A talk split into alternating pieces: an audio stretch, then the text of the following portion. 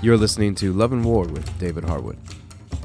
This is a weekly podcast where David offers spiritual insights that are aimed to enhance your relationship with God, yourself, and others. If you are edified by what you hear, please recommend this podcast to people you love. Now, here's David.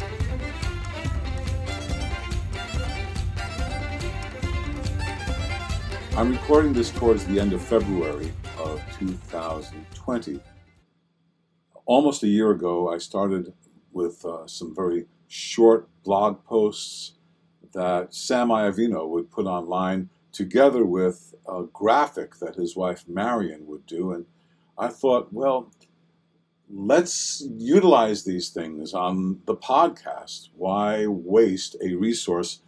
So they're brief meditations, and I'm going to read them. I'm going to read them, maybe comment on them as I go. And I will begin with that which was started in March of last year. The command to abide in Jesus' love is a command. A king's command is not optional. Jesus is our king, and he wants us to know him.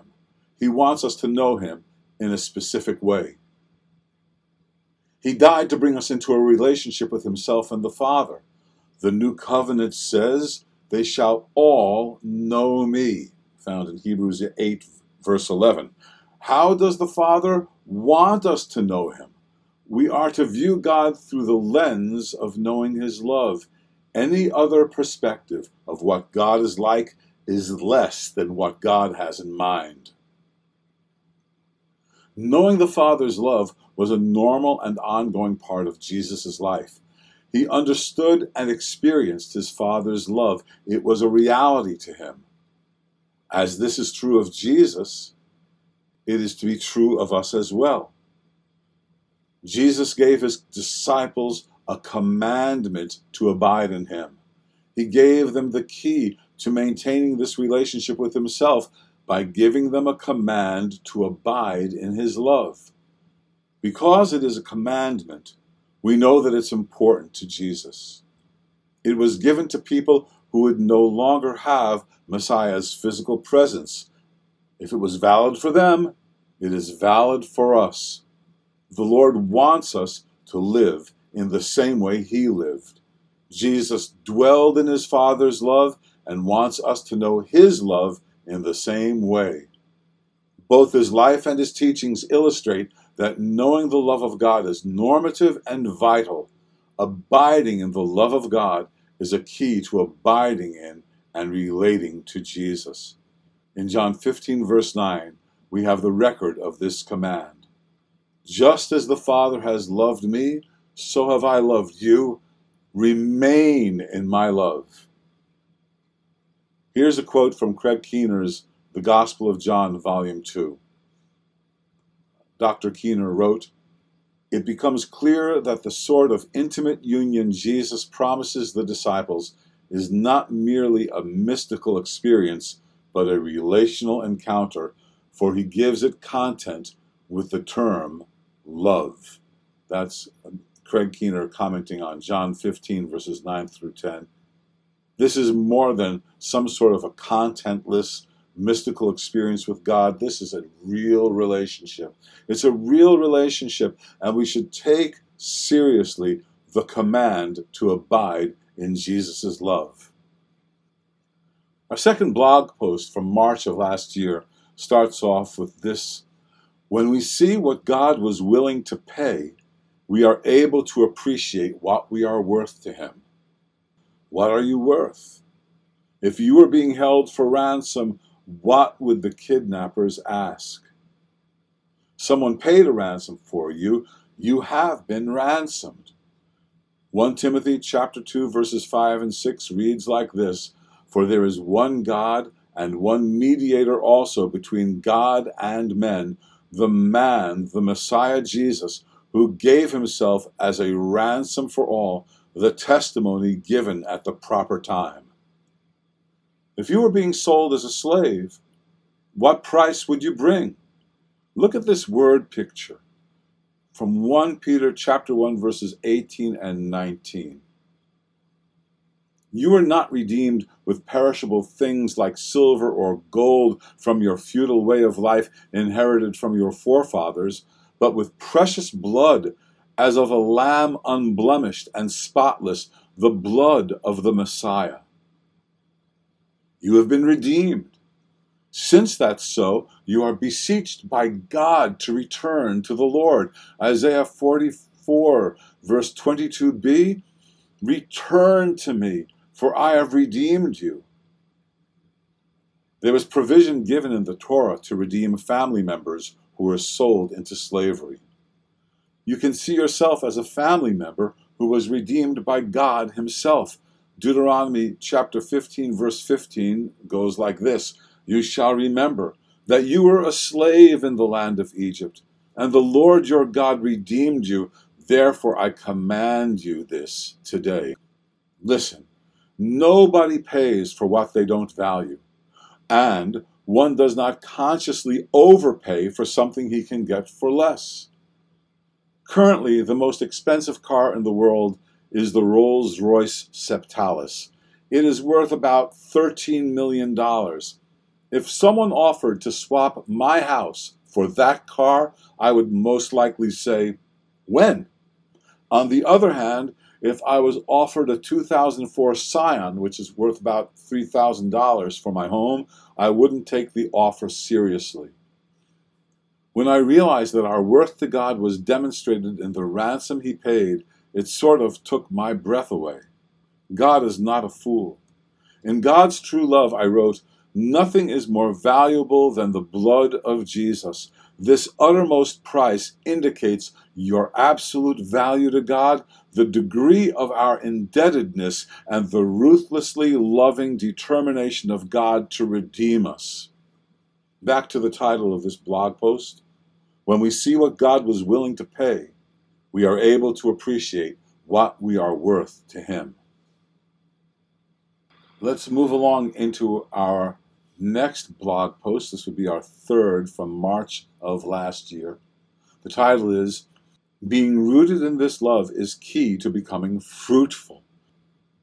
You are called to be thoroughly rooted in His love. In the scriptures, we sometimes find people and nations referred to metaphorically as trees. Here's one about the children of Israel in Isaiah 27, verse 6. In the days to come, Jacob will take root, Israel will blossom and sprout, and they will fill the whole world with fruit. The entire nation is to be rooted and bear fruit that fills the whole world. This metaphor is not just applied to the nation. Jeremiah prophesied a blessing on each individual who trusts the Lord. In Jeremiah 17, verses 7 and 8, it's written, Blessed is the man who trusts in the Lord and whose trust is the Lord, for he will be like a tree planted by the water that extends its roots by a stream and will not fear when the heat comes, but its leaves will be green, and it will not be anxious in a year of drought, nor cease to yield fruit. An individual likened to a tree putting down roots. Those types of verses are some background for Paul's prayer for the Ephesians. He prayed that the Messiah may dwell in your hearts through faith, and that you, being rooted and grounded in love, may be able to comprehend with all the saints what is the breadth and length and height and depth, and to know the love of the Messiah, which surpasses knowledge, that you may be filled up to all the fullness of God. I'm reading from Ephesians chapter 3, verses 17 through 19. Now, part of the process of being rooted in Jesus' love is connected to our meditation upon those scriptures that assure us of his love. When we're concentrating on that revelation, we bear fruit more easily. For instance, look at Psalm 1. There we find that being planted is connected to our meditation. Psalm 1, verses 2 and 3. But his delight is in the law of the Lord, and in his law he meditates day and night. He will be like a tree firmly planted by streams of water, which yields its fruit in its season, and its leaf does not wither, and in whatever he does, he prospers. Being rooted in God's love provides stability and nourishment. Trees that are rooted in good soil produce a good crop. Let's be rooted in Jesus' love and expect to consistently bear fruit. Our next blog has this exhortation personalize God's love. It's written in John 15, verse 9a As the Father loves me, so have I loved you. This is not a fantasy. Jesus loves you the same way our Father loves him. Your conscience may compare you to righteous standards you do not consistently fulfill. Therefore, you may tend to evaluate yourself in a manner that disconnects you from the Lord's affections. Listen, you do not need to disqualify yourself from the reality of Jesus' love. Consider the spiritual, emotional, social state of these disciples. They were not paragons of spiritual maturity. Still, Jesus told those men that he really loved them. A way to meditate upon the scriptures is personalizing the truth. This happens when we deliberately identify with the sacred text. It is important to prioritize our meditations to have our minds continually transformed into the image of the Messiah's inner life. Along these lines, it is beyond dispute that Jesus knew his Father's love, and we are called to believe and experience the same thing. To help us dwell in that reality, we can train our minds and hearts to conform to this truth. Here are some examples of personalizing God's love. Find the ones with which you most easily identify and follow through. Here's an example of personalizing God's love.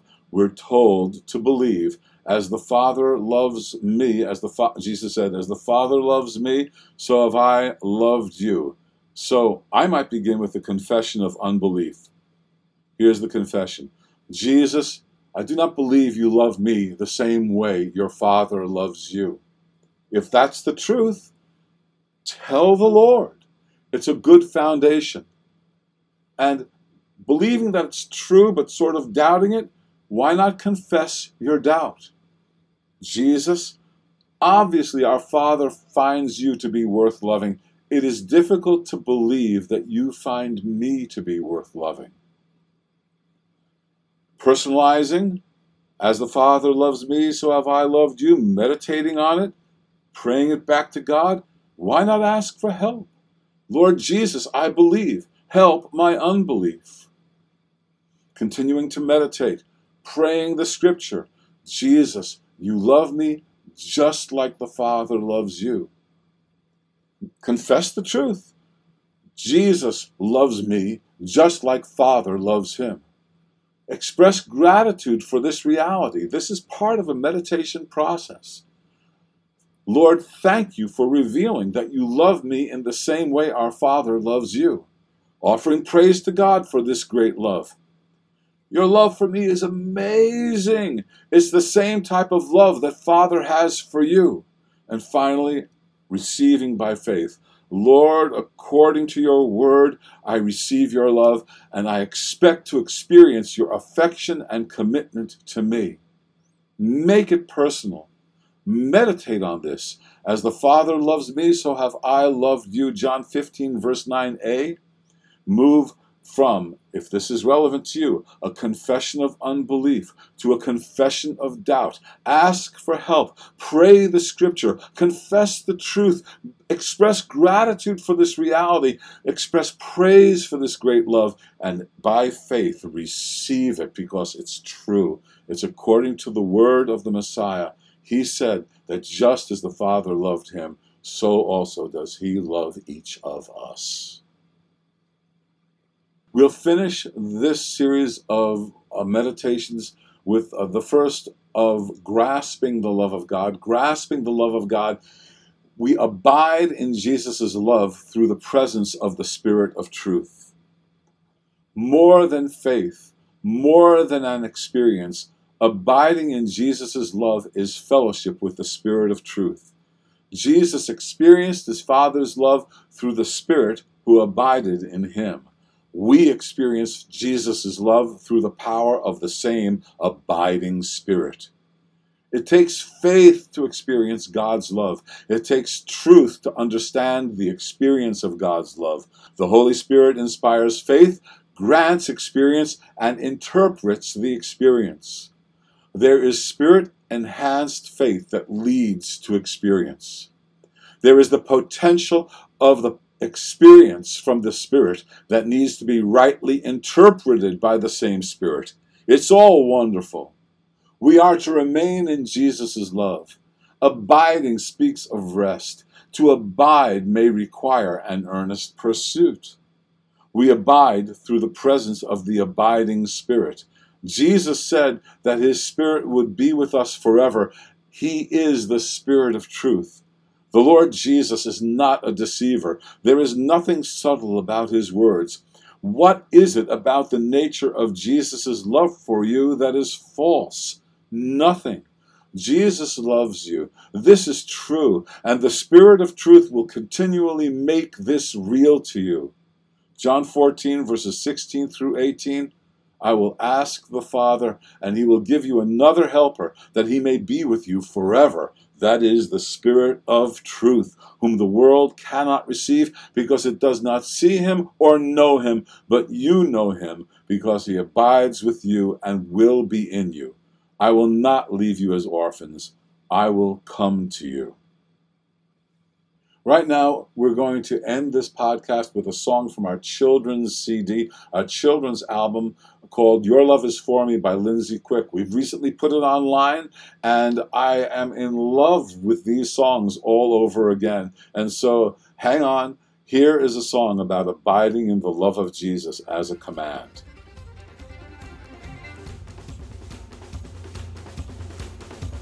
Love and War is written and presented by David Harwood. Editing is by David and Sammy Avino, who is also the producer and technical advisor for the podcast. David is the pastor of Restoration Fellowship in Glen Cove, New York, and the author of the books God's True Love and For the Sake of the Fathers. To purchase copies of David's books, please go to loveofgodproject.org.